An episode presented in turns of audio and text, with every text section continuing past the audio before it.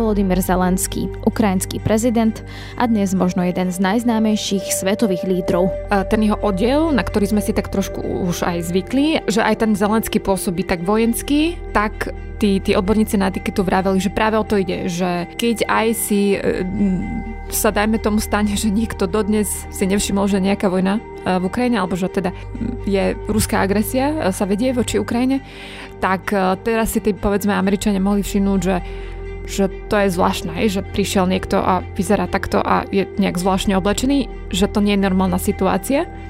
Takže to opäť priputalo tú tú pozornosť e, k tej téme. O Ukrajine dnes hovorí takmer celý svet. Vznikajú trička s rôznymi ukrajinskými symbolmi alebo podpornými sloganmi, rôzne pesničky. A vytvárali naozaj také hi- e, virálne hity a nakoniec to dokonca zašlo tak ďaleko, že tú e, červenú kalinu zahrali alebo nejakým spôsobom prespievala svetoznáma kapela Pink Floyd. Pre Ukrajinu je ale aj strategicky dôležité, aby bola na očiach a svet si ju všímal. To je téma novej časti podcastu Na hlas Ukrajiny, ktorý práve počúvate a bude so Stanislavou Harkotovou a Denisou Hopkovou.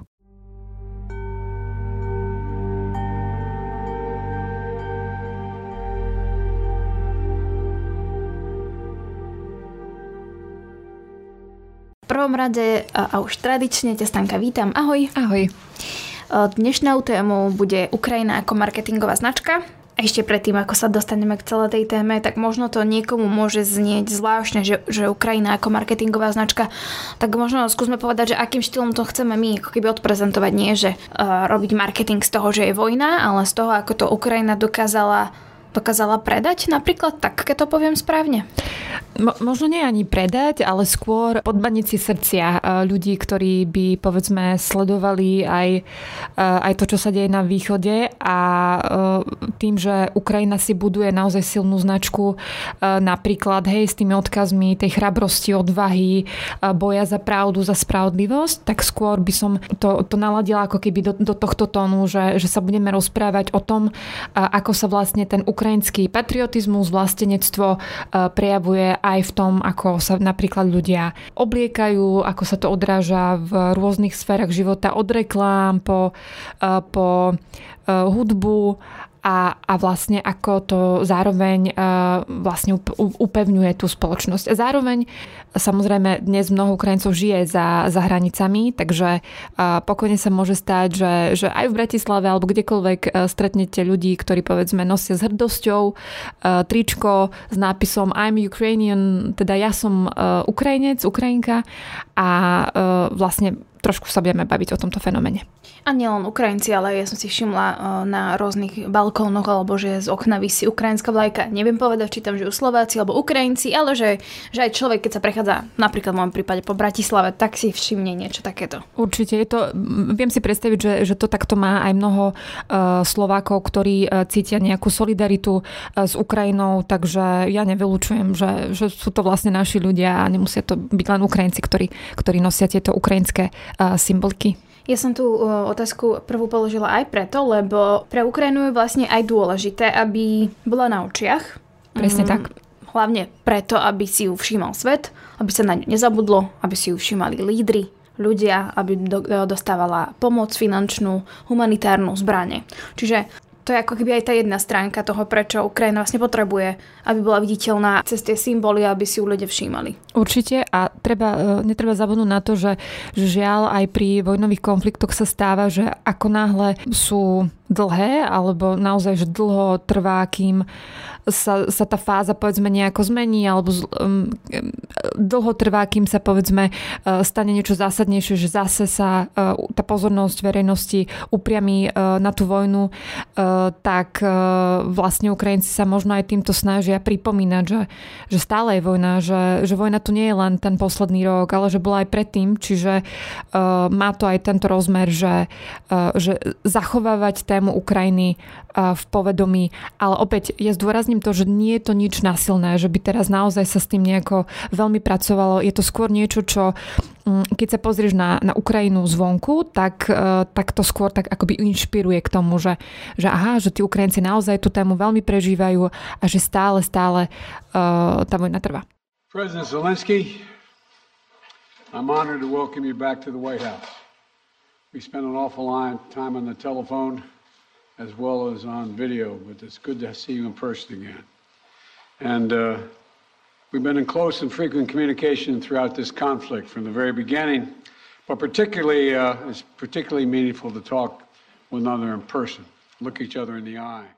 Teraz má ako keby láka sa pozrieť na Volodymyra Zelenského ako hlavu Ukrajiny alebo prezidenta Ukrajiny, ktorý uh, aj teda málo, ale cestuje po svete. Bol napríklad v Amerike, kde sa stretol Joe Bidenom, alebo sa stretnul s Emmanuelom Macronom či Olafom Scholzom.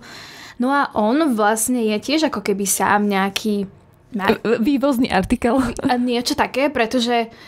naozaj popri tom Joe Bidenovi v obleku stojí muž zelenom, evokuje to niečo vojenské, zelené tričko, také tie nohavice. No, je zaujímavé určite sa pozrieť na to, že ako vznikal, e, vznikalo to, e, ako sa e, Volodymyr Zelenský vôbec preobliekol hej, do tej mikiny a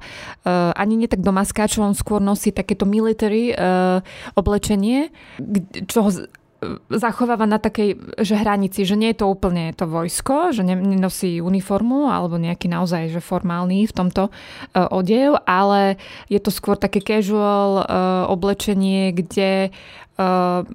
zvýrazňuješ jednak to, že tá krajina vie nejakom špeciálnom uh, stave, že, že teraz nie je čas na nejaké kravaty alebo vyhrnuté proste uh, vyhrnuté rukávy na, na nejaké biele košely, ale že naozaj sme v nejakej mimoriadnej situácii a zároveň, že potrebuješ byť oblečený možno aj nejak pohodlnejšie, hej, pôsobí to tak športovo, aj um, si pamätám, že keď sa Zelenský po vlastne dlhom čase, lebo veď on z Ukrajiny neodišiel od toho 24. Eh, februára až do, do toho decembra, keď eh, teda prvýkrát eh, odletel do Spojených štátov počas teda toho obdobia invázie a tak samozrejme tie diskusie aj zaplnili rôzna,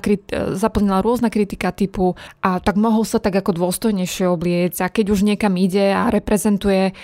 napríklad na, na takej dôležitej pôde u takého dôležitého spojenca ako sú Spojené štáty, tak mohol si dať niečo povedzme Zelenský, e, veľakrát ho vidíme na tých videách aj v e,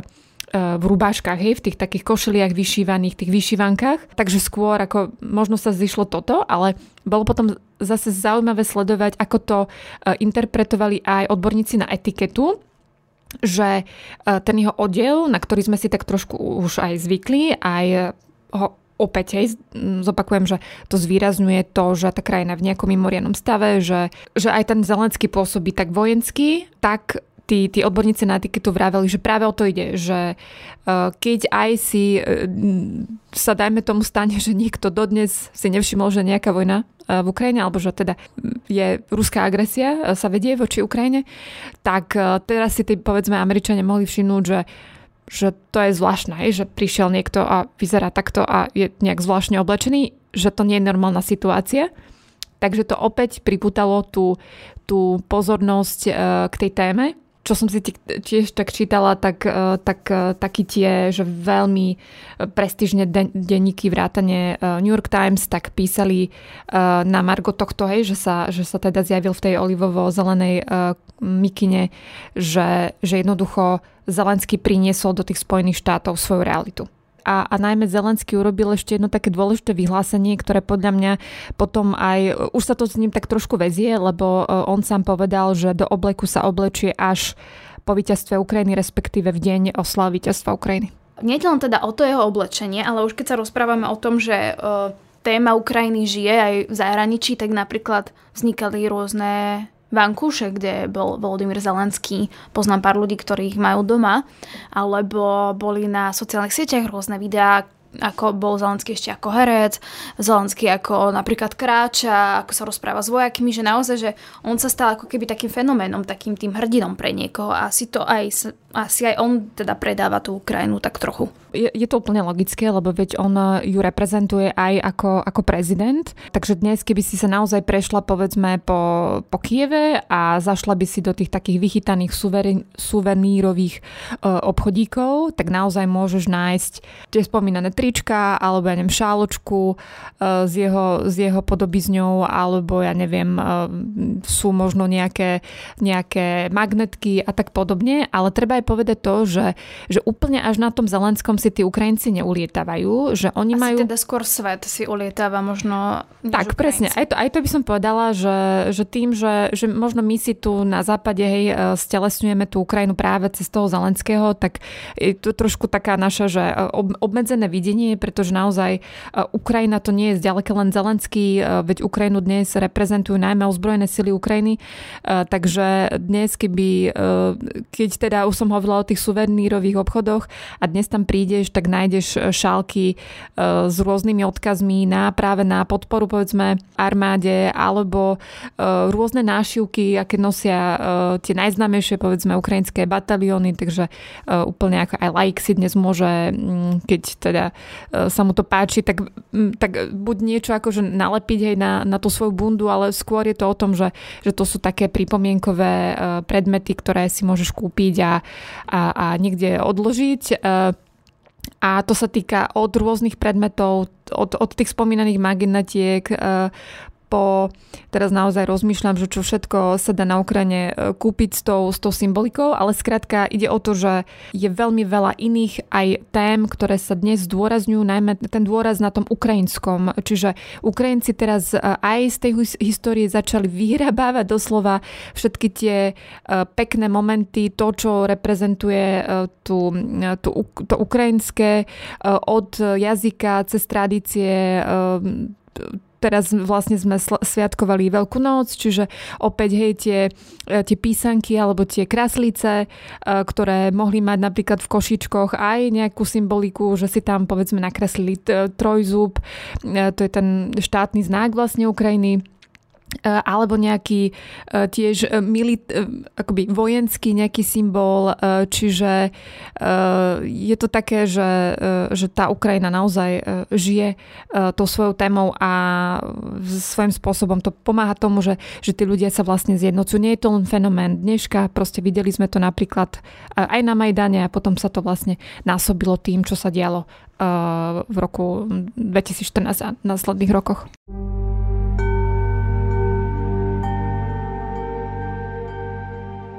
Ty sama viem, že ty veľmi často chodíš na Ukrajinu a sama si vždy odtiaľ niečo prinesieš, čiže môžeš aj ty povedať, že koľko vlastne tých tričiek, ktoré nejak súvisia s Ukrajinou alebo majú nejakú ukrajinskú symboliku máš doma? No niekoľko. Uh, mám trička, teraz rozmýšľam, mám trička s nápisom Ukrajina, mám tričko s nápisom Bravery, uh, to je teraz taký veľmi akože uh, symbol uh, v preklade teda odvaha, ktorý na ktorom tí Ukrajinci naozaj e, stavajú. Mám tričko s ukrajinským pilotom napríklad, mám tričko s takým známym heslom Dobrý večer, my sme z Ukrajiny. Mám dokonca tričko Dobrý večer, my sme z Mariupola, ktorý mi podarovali mariupolskí presídlenci. A, a potom sú to samozrejme rôzne náramky a, a také všelijaké suveníry si ja väčšinou viem od, odniesť z Ukrajiny. Lebo ono to tak trošku znie ako keby, že Ukrajina sa vrácia aj možno, že tie tradície obohacuje aj o tie vojenské symboly a že vlastne tá krajina tou vojnou žije a vidie to aj na práve e, či už štričkách alebo e, magnetkách, čiže čo je vo vnútri tej krajiny, hej, že ako ona žije tou vojnou. Určite to nie je o tom, že teraz uh, si dáme uh, tričko ja som Ukrajinec a týmto akože hasne, že teraz tu, my sme tí ako to, toto zvýrazňuje tvoj patriotizmus alebo tvoje vlastníctvo. Uh, naopak, je to skôr, že tá krajina uh, tým, uh, že sa teda začala tá invázia, tak naozaj v tej krajine vidíš veľkú súdržnosť. To, čo vlastne vidíme s týmito všelijakými uh, tričkami a tak ďalej, je skôr len odrazom toho, čo tí ľudia prežívajú vo vnútri, lebo uh, samozrejme, že aj tá krajina na to nejakým spôsobom nabehla, pretože aj štát si uvedomuje, že e, je veľmi dôležité e, zachovávať hej, tú, tú jednotu ľudí, pretože bez jednoty by to Ukrajinci, to si povedzme úprimne, nedali. V tomto sa vlastne začínajú hľadať aj tie možno regióny, ktoré neboli úplne tak e, tým, nežili tým ukrajinstvom, ako povedzme hej, vo, vo Lvove alebo na západe Ukrajiny, kde to predsa len v tej, v tej spoločnosti viac. Uh, viac tým ľudia súzneli a, a teraz to objavujú aj ľudia v, na východe Ukrajiny. Vidíme zaujímavý fenomén o tom, ako veľmi posilňuje ukrajinský jazyk. Dnes, keď, e, ja neviem, e, počúvaš e, ukrajinských autorov, spevákov, tak spievajú výlučne ukrajinsky. Sú speváci, ktorí sú že veľké hviezdy na Ukrajine, ktorí majú v repertoári aj ruské, ruské piesne, alebo teda v ruskom jazyku a, a tí vyhlásili, že budú spievať tieto svoje piesne konkrétne len vtedy, alebo teda až potom, keď Ukrajina teda e, zvíťazí v tejto vojne a tí, ktorí povedzme boli ruskojazyční, od moderátorov, speváčok, spevákov, spisovateľov a tak ďalej, tak ďalej, e, tak plynulo vlastne e, prechádzajú na tú ukrajinčinu. Čiže to je tiež jeden z takých fenoménov a práve to prechádzanie do tej ukrajinčiny spôsobuje, že viac v tej spoločnosti žijú tie heslá tých, tých ukrajinských tradícií. Veľmi známa to, keď sa teda vrátime na začiatok uh, invázie, tak vtedy to bolo také akože polovtipné, ale zároveň aj polovážne, keď sa vlastne brandovým alebo takým tým značkovým slovom stalo slovo paľanica, čo je označenie pre druh chlebíka a, a vlastne e, vtedy si Ukrajinci z toho robili značku kvôli tomu, že, že ako odhaliť e, diverzanta. Hej, keď si ešte teda spomíname na začiatku, ako to bol veľký, akože to bola veľká téma, proste diverzanti, odhaľovanie hej, tých takých záškodnických skupín, záškodnických ľudí, kolaborantov a tak ďalej, ktorí sú povedzme aj pôvodom z Ruska a pre Rusov je teda údajne veľmi náročné vysloviť tie, tie ukrajinské hlásky, takže niekedy to naozaj bolo také akoby až veselé, keď si počula ľudí, keď aj tak zo žartu medzi sebou hovoria, že, že povedz e, paľanica, hej, že, že keď to nevieš vysloviť, tak to znamená, že treba si dať na teba pozor. Ale to je, to je naozaj uh, skôr takéto, že ako niečo z ľudovie zrazu. A, a to slovo paľanica je vlastne typicky ukrajinský, typické ukrajinské slovo, typicky ukrajinsky znejúce, čiže, čiže napríklad aj tak to môže vyzerať uh, kvázi marketing. Ukrajinci si možno aj tak trochu robia srandu, hej, napríklad z Putina, z Ruska a tak, že tam to možno nájdeme aj v, v tak, takéto prvky tam môžeme nájsť. Určite. Uh, ja teraz akože nechcem to tu úplne, že až, až tak veľmi rozoberať, ale to bolo ešte v zásade pred vojnou, keď si uh, napríklad na Majdane alebo teda na tom centrálnom námestí v Kieve v nejakých obchodíkoch mohla si kúpiť napríklad toaletný papier s Vladimírom Putinom. A navyše aj svet si trošku uh, sem tam uťahoval z Vladimíra Putina, vznikali rôzne uh, karikatúry, čiže keby aj svet tak trochu, že na jednej strane z Volodymyra Zelenského robí hrdinu a na strane druhej trošku zosmiešňuje Vladimíra Putina. No, my žijeme podľa mňa už v takomto svete, že e, jedna vec je tá realita, tá smutná, desivá tragédia, potom je svet tej politiky a potom je svet, ako sa ľudia e, vo svojej bežnej realite dívajú na, na tie udalosti, ktoré sa dejú a akým spôsobom ich uh, možno zobrazujú aj umelci, lebo veď, veď vojna to nie je len, že, že teraz budeme všetci super sústredení a, a len sa budeme venovať vážnym veciam a tak ďalej, ale, ale vlastne ona um, podmienuje, alebo, a nie že podmienuje, ale e, jednoducho uh, tých ľudí, ktorí možno sú takí kreatívnejší, alebo cítia hej to, to vnútorné, uh, to, to že, že, že chcú vlastne tvoriť v časoch vojny alebo chcú pracovať a tvoriť s témou vojny, tak oni sa nejakým spôsobom prejavujú. A jedna vec je povedzme písať E, reportážne knihy alebo proste venovať sa celkovo e, nejakej e, literárnej činnosti, potom je to zobrazovanie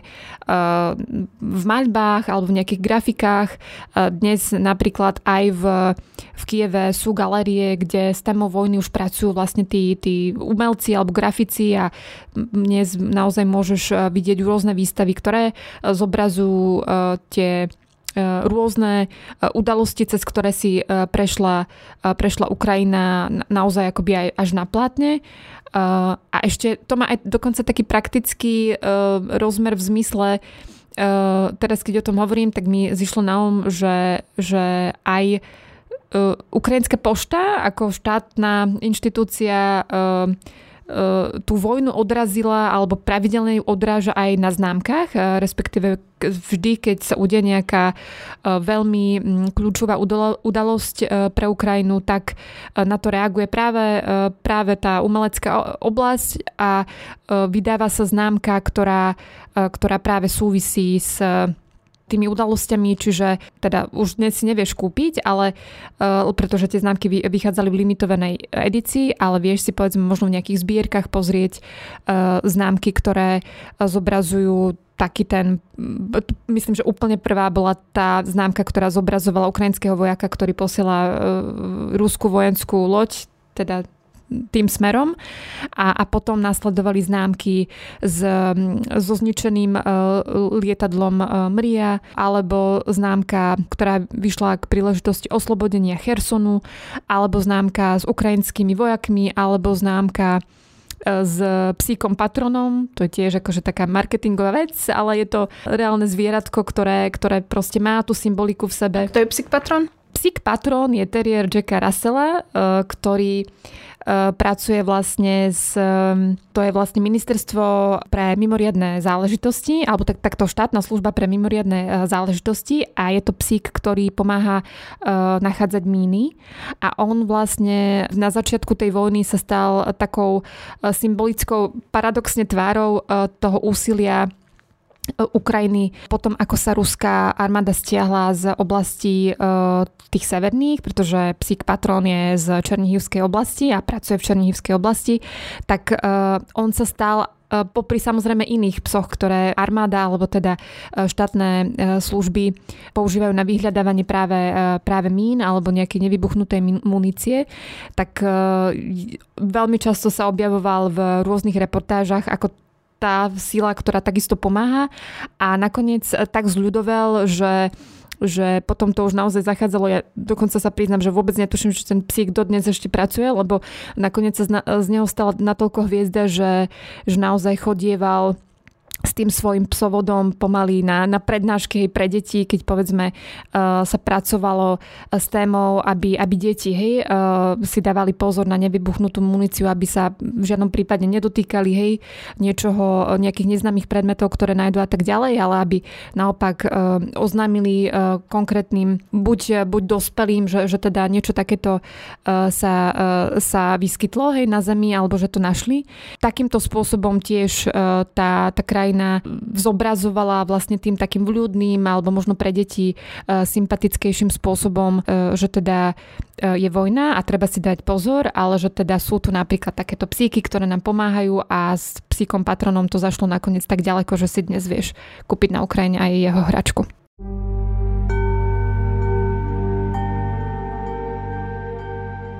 Kapitola sama o sebe je hudba a ja keď som prišla do štoly a ty si, už tu, si tu už čakala a pušťala si si nejaké pesničky, aj si si ich spievala a ono je vlastne aj pravda, že keď začala vojna na Ukrajine, tak si myslím, že teda minimálne v mojej bubline si ľudia naozaj, že púšťali ukrajinské pesničky, známa bola Červená kalina, to si je pesnička taká typická pre tú vojnu, by som povedala, alebo, alebo nie? Oj, Luzi, Červená kalina je, eh, je pieseň, ktorá má históriu. To je vlastne taká tá patriotická, uh, odbojová, by som povedala, pieseň. Ešte myslím, že dokonca z 20. rokov 20. storočia. Uh, čiže z čias, z čias, keď Ukrajina bojovala o nezávislosť, ale žiaľ teda prehrala s bolševikmi. A konkrétne táto pieseň má svoju históriu. A... Áno, ale uh, bolo veľa uh, takých videí na internete, že to buď prespievali nejakí vojaci niekde na ulici a Presne potom to kolovalo internetom, že akoby zažila opäť svoju slávu, tak by som to teda, aby, aby to bolo presné a korektné. Presne tak, ale ona, ona zaznievala na tej Ukrajine aj predtým, len uh, samozrejme s tou inváziou, ako všetky proste oči sveta sa upreli práve na tú Ukrajinu a práve na tie, aj na tie piesne, tak uh, samozrejme nadobudla taký nový výzva, význam aj vo vnútri Ukrajiny. A ono to vzniklo tak, keď Andrej Chlevňuk, čo je vlastne spevák veľmi známej ukrajinskej kapely Boombox, tak on e, vlastne na Sofijskom námestí pri nejakej príležitosti uh, on mimochodom bol jeden z tým, ktorý hneď v úvode e, tej vojny sa pridal k teritoriálnej obrane, vstúpil do zložiek kievskej policie a hliadkoval v jej uliciach práve v období, keď teda sa pátralo po všetkých tých diverzantoch. Treba povedať, že to bola dosť nebezpečná robota. Myslím, že on bol počas nejakých, nejakých bojov aj zranený. Ale teda uh, dopadlo to s ním dobre, ale on bol presne tý, ten, kto v tie prvé dni, mne sa že to bol hneď buď na druhý alebo tretí deň po, po invázii, spieval na tom námestí tú uh, červenú kalinu a stal sa z toho totálny virál. A my tu červenú kalinu pidíme jednak na Ukrajine a jednak, e, pretože zrazu e, sme videli videjka, kde on vlastne spieva z plného hodla a, a teraz sa k nemu vlastne cez iné videá pri, pripájajú všetci tí ostatní e, umelci ukrajinskí, takže vznikali piesne, kde akože celá partia hej, um, umelcov spieva hej, tú červenú kalinu a, a vlastne to zašlo potom tak ďaleko, že rôzni, povedzme, DJ alebo ľudia, ktorí sú tiež známi na tých sociálnych sieťach, e, tak nejakým spôsobom to prespievovali alebo prerábali a vytvárali naozaj také virálne hity a nakoniec to dokonca zašlo tak ďaleko, že tú e, červenú kalinu e, zahrali alebo nejakým spôsobom prespievala svetoznáma kapela Pink Floyd. Čiže ako pre toho Chlivňuka to bola úplne že náhodná, náhodný moment, Dokonca niekto, niekto mi hovoril, že, že on vtedy skôr, že, že jednak spieval e, tú, tú červenú kalinu, ale že on vlastne chcel ukázať, že akú dobrú akustiku má to námestie a že jednoducho sa z toho stala vec, ktorá nakoniec totálne zaplavila vlastne sociálne siete. A opäť si teda Ukrajina získala a tú pozornosť. Presne tak, ale treba povedať, že takých hitovíc, keď to tak mám povedať, za ten posledný rok sme videli strašne veľa. Aj dnes, keď cestuješ po Ukrajine autom, tak sú rôzne, sú už vyslovene rádia, kde, kde ti proste ide len tá ukrajinská muzika a s týmito vlasteneckými um, tónmi uh, naozaj aj tá, tá hudba sa vlastne prispôsobila tej nálade spoločenskej. Ono svojím spôsobom, ono je to tak, hej, že tí umelci sú takým zrkadlom toho, čo sa vlastne odohráva. Takže dnes uh, naozaj je je, je toľko hitov na tej Ukrajine, e, ktoré sa týkajú práve vojny, e, alebo ktoré pracujú s tou témou vojny, o tom, že ja neviem, známe spevačky spievajú o odlúčení medzi, medzi ženami a mužmi, ktorí šli bojovať, alebo dokonca sú také tie doslova piesne, ktoré ťa majú dokonca tak zvýšiť až ten adrenalín, alebo že sú také bojovné. Poznám pieseň veľmi populárna na Ukrajine, kde sa spieva o kozáci antickej histórii, dokonca o pluku Azov a proste o tom, ako vlastne e, hynú nepriatelia proste na, na dikom poli, hej, to je na tom, na tom východe Ukrajiny, čiže naozaj všetko sa vlastne prispôsobuje e, tej vojne, ale takým tým spôsobom, že,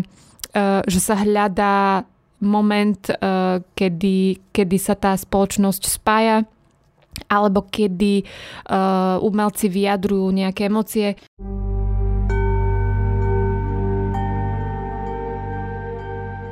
A ďalšia vec je, že vznikajú mnohé knihy, ktoré budú už v tých knižniciach navždy. A nie len knihy na Ukrajine, ale aj svetoví autory, alebo teda mnohí novinári, autori o nich píšu z rôznych krajín sveta, čiže aj takto tá Ukrajina ako keby sa uh, ukazuje na očiach svetu. Určite ale uh, ja sa priznám, že ja teraz mám práve takéto obdobie, že som si nakúpila asi 15 kníh uh, o Ukrajine uh, práve, ktoré hovoria o tomto súčasnom období a je to veľmi dôležité, uh, lebo jedna vec je, keď my chodívame na tú Ukrajinu a nejakým spôsobom prinášame aj reportáže alebo nejaký náš pohľad na, na to, čo sa deje. A iná je samozrejme, keď tí ukrajinskí novinári, povedzme teraz začali viac písať knihy alebo uh, nielen uh, novinári, ale aj spisovatelia a, a rôzni publicisti a autory a na Ukrajine dnes e, vychádzajú knihy, ktoré napríklad hovoria o Mariupoli, o, o tom, čo sa tam dialo vlastne e, od toho 24. februára do do, do, do, do momentu, kým to tam Rusi vlastne totálne nezničili. To sú také, že veľmi dôležité svedectvá, ale sú o to silnejšie, že, že ich píšu ľudia, ktorí to prežili na, na vlastnej koži, čiže to bude asi aj ďalší ďalšie plus alebo ďalší rozmer e, tej ukra- budúcej ukrajinskej literatúry, ktorá bude pracovať e, s témou vojny a bude prinášať vlastne aj to, aj to pochopenie toho, čo sa dialo, alebo pri, priniesie svedectva a ja osobne uh, bazírujem, alebo teda ja viac kladiem dôraz ako čitateľ, ktorý sa tou témou zaoberá, alebo chcem o nej vedieť čo najviac práve na tých spisovateľoch alebo tých autoroch, ktorí niečo zažili na vlastnej koži a, a vlastne prinášajú ti uh, aj aj tebe ako novinárovi, ktorý, ktorý o tom píše, uh, pohľad na tú tému zvnútra uh, toho, kde si ty ako novinár napríklad nemala šancu byť. Takže ja to vnímam napríklad cez tento rozmer. Vladimír Putin si pred nejakým obdobím teda povedal, že vstúpi na územie Ukrajiny, za 3 dní dobije Kiev a bude to tak, ako si teda uh, asi myslel, že to bude, ale ono sa to nestalo a namiesto toho teda Ukrajina je známa dnes po takmer celom svete. Vznikajú rôzne vankúše, na ktorom e, je Volodymyr Zelenský, vznikajú rôzne trička, známky, pesničky, knihy. Čiže vlastne, ak sa niečo Vladimirovi Putinovi podarilo, tak predstaviť Ukrajinu takmer celému svetu. To určite a dokonca, e, keď sa tak, e, keď to tak niektorí ľudia tak akoby sarkasticky komentujú, tak ti povedia aj to, že že Vladimír, že, že paradoxne Vladimirovi Putinovi treba poďakovať, ale ešte teda nie len že minul, za minulý rok, ale ešte roky predtým, pretože on uh, akoby dopomohol urobiť tú, tú bodku za tým, že Ukrajinci v sebe objavili aj ten, ten politický národ, že pochopili, kým sú, že sú úplne iné než, než uh, Rusi, že nemajú také dejiny, ako mali Rusi, respektíve, že, že majú svoje uh, dejiny Eh, že kde sa eh, stali tie momenty, eh, keď sa vlastne do tej ich kultúry začali zanášať proste cudzie, cudzie prvky, začali sa viac venovať svojej vlastnej histórii, začali hovoriť Ukrajinc, viac teda ukrajinským jazykom, čiže Putin spravil totálny opak, že on tou svojou agresiou spôsobil to, že že v tých Ukrajincoch sa akoby zobudil ten gén Ukrajinstva. To mi dokonca niektorí ľudia aj na Donbase vraveli, že že oni dlho ako neriešili hej, tieto, tieto veci. A až keď po nich začali Rusi strieľať, tak zrazu sa tam niečo stalo a, a pochopili, že, že kým sú. A Uh,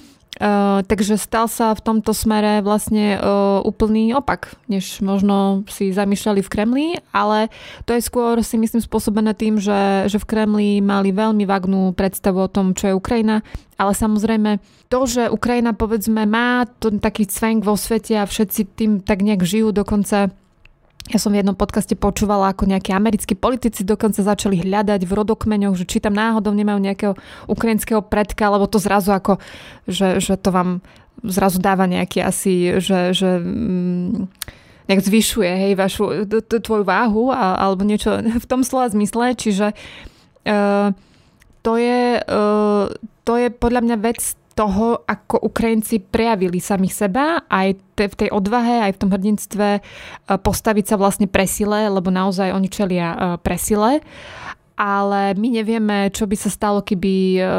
to dopadlo ináč. Keby Ukrajinci mali smolu, Západ by tam proste neposielal zbranie. Dnes by možno sme boli svetkami nejakej partizanskej vojny o, o západnú Ukrajinu, alebo ja neviem, hej, ako by sa to vyvíjalo. A vôbec netušíme, ako by, ako by vlastne Západ na toto reagoval. Vždy je to o tom, aké hodnoty, alebo minimálne v tom našom priestore, že aké hodnoty tá krajina stelesňuje a v prípade Ukrajiny je to naozaj dnes hodnota e, slobody, e, odvahy, pravdy, spravodlivosti a, a myslím si, že aj vďaka tomu samotní Ukrajinci získali na vlastnej váhe doma, ale aj, aj vo svete.